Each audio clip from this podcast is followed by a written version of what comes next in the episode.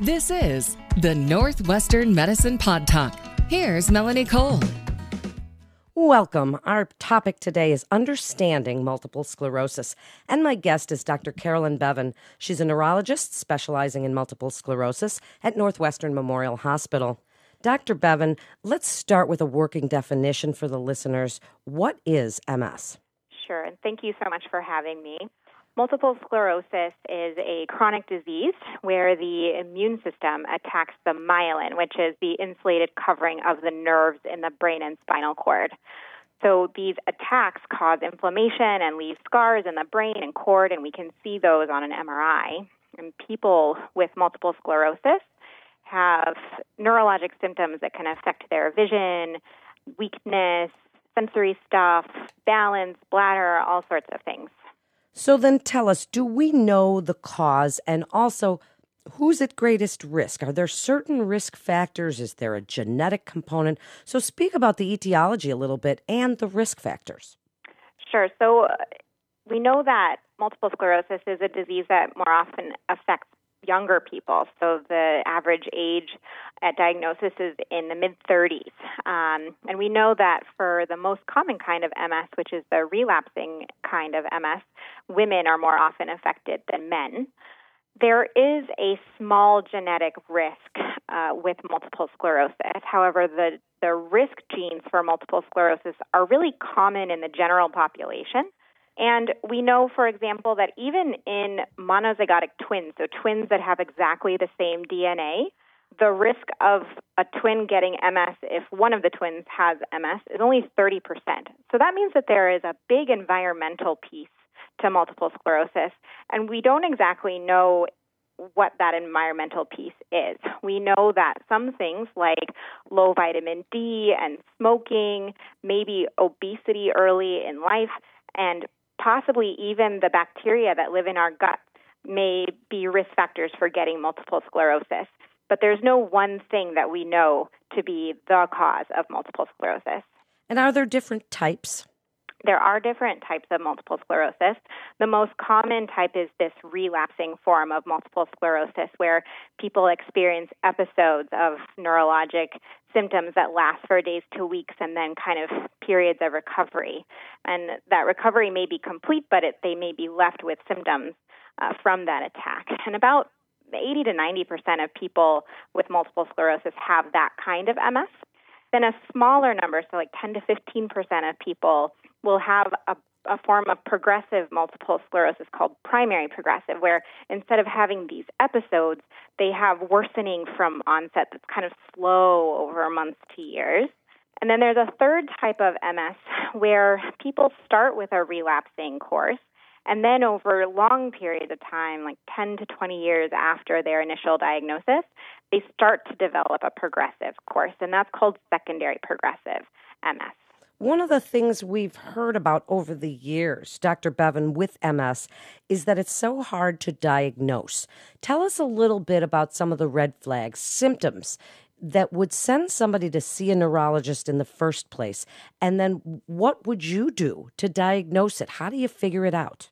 Yeah, so, so you're right that M S can be very tricky to diagnose, and M S is a clinical diagnosis first, and what I mean by that is that the most important thing that should make a person think about M S are certain symptoms and certain things that we see on the neurologic exam. And so, you know, today we are all so focused on different fancy labs and images, but at the end of the day, we first and always have to listen to our patients first and understand the symptoms that they're going through, and then do a very careful neurologic exam. And then based on that, then we kind of do the next steps, which is getting M R Is and blood work and sometimes even a spinal tap or a lumbar puncture. So the symptoms that people may have with multiple sclerosis, one of the most common ways that people present is with something called optic neuritis, where you may lose vision in one eye with some pain on eye movement um, that kind of maybe colors look a little bit different out of that eye. It happens over a period of days and then usually gets better. Um, so that's one way they can present. Often people develop double vision or trouble with balance or coordination. Uh, another type of symptom may involve the spinal cord, and that symptom kind of usually consists of weakness or numbness that's usually more on one side than the other. Sometimes people may have trouble walking or trouble with their bowels or bladder. Um, and then there are other symptoms that people with multiple sclerosis may deal with that are a little less specific for multiple sclerosis, like things like fatigue, for example, trouble with their memory, concentration, or attention.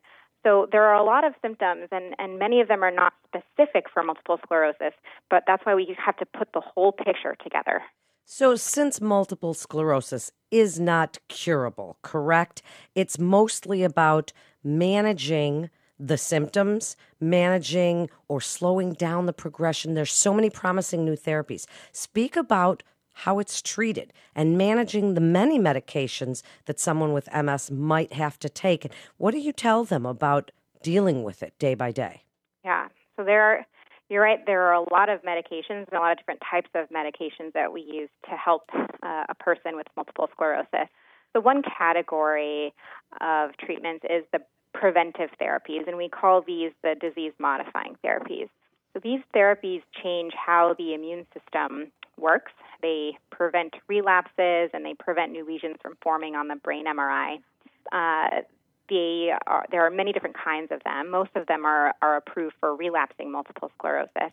They are injectables, there are pills, there are I V infusions, and they all have different efficacy and different safety profiles. Um, So that's one category. These therapies do not reverse the symptoms, though, of attacks that people may have had in the past. And so there is another important category of treatment, which is the symptomatic treatment. And so people with multiple sclerosis may have nerve pain, they may have spasms, they may have bladder problems, fatigue, and we have many different treatment options to just help them manage those symptoms. That's always important to remember, that prevention isn't the only part of multiple sclerosis. And then there's another category for people who are having relapses. So like you said, there's not a cure, and some of our, our more modern disease-modifying therapies are very effective, but nothing is one hundred percent effective. So even people on disease-modifying therapies may still experience attacks. And some of those people experiencing attacks may require treatment with, with a drug called corticosteroids, most commonly Solumedrol by I V, for very short courses of, you know, three to five days, just to help speed up recovery from attacks. So that's a different kind of category of treatment.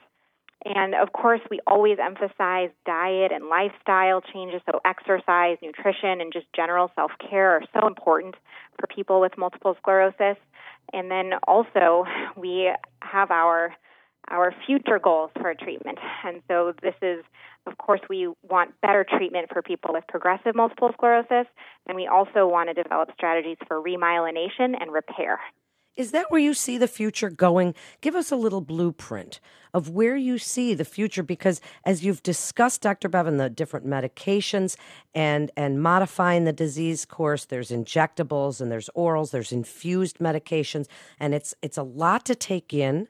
It's a lot for people to try and understand. Where do you see the future going for this?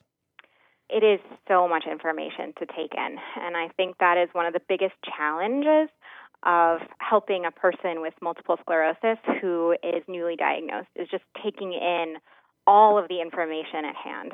I think right now we have some very highly effective treatments for relapsing multiple sclerosis, but we have we have just such few options for people with progressive multiple sclerosis, and I think that is a very important goal of the future. And I think we are getting there. There are promising trials that suggest that there are medications in the pipeline for people with progressive M S um, that, that may provide some meaningful benefit.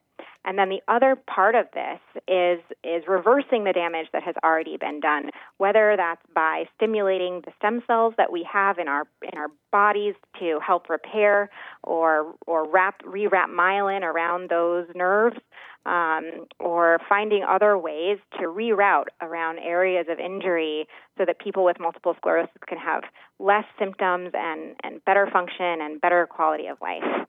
And of course, the gold... You know, the golden uh, future uh, uh, uh, that we all hope for one day is a cure. Certainly, and, and it's such great information. Doctor Bevan, wrap it up for us. What you would like people who have M S or listeners who know someone or have a loved one about looking forward to the future and your best advice for living that healthy lifestyle, even with M S. Yeah, so multiple sclerosis is a disease that affects people who are young, who have families and careers, and we live in a time where there is so much hope. So even though it can be an overwhelming thing to be diagnosed with multiple sclerosis, there are so many options for treatment and for management. So I would encourage people who are who are living with multiple sclerosis to reach out to a neurologist and and and allow themselves to rely on the support and love of their family and friends uh, as they deal with this diagnosis. Um, but there is a lot of hope now, and I think the goal that we all have is to support people with multiple sclerosis to live their best life and fulfill all the goals that they have, regardless of their diagnosis. What a wonderful outlook you have, and I can hear the passion in your voice, Doctor Bevan, for this particular disorder that you work so hard to help people with. Thank you again for joining us today and for sharing your expertise, explaining all of this, because it can be quite confusing. Thanks again. You're listening to Northwestern Medicine Pod Talk. For more information on the latest advances in medicine, please visit N M dot org. That's N M dot org. I'm Melanie Cole. Thanks so much for tuning in.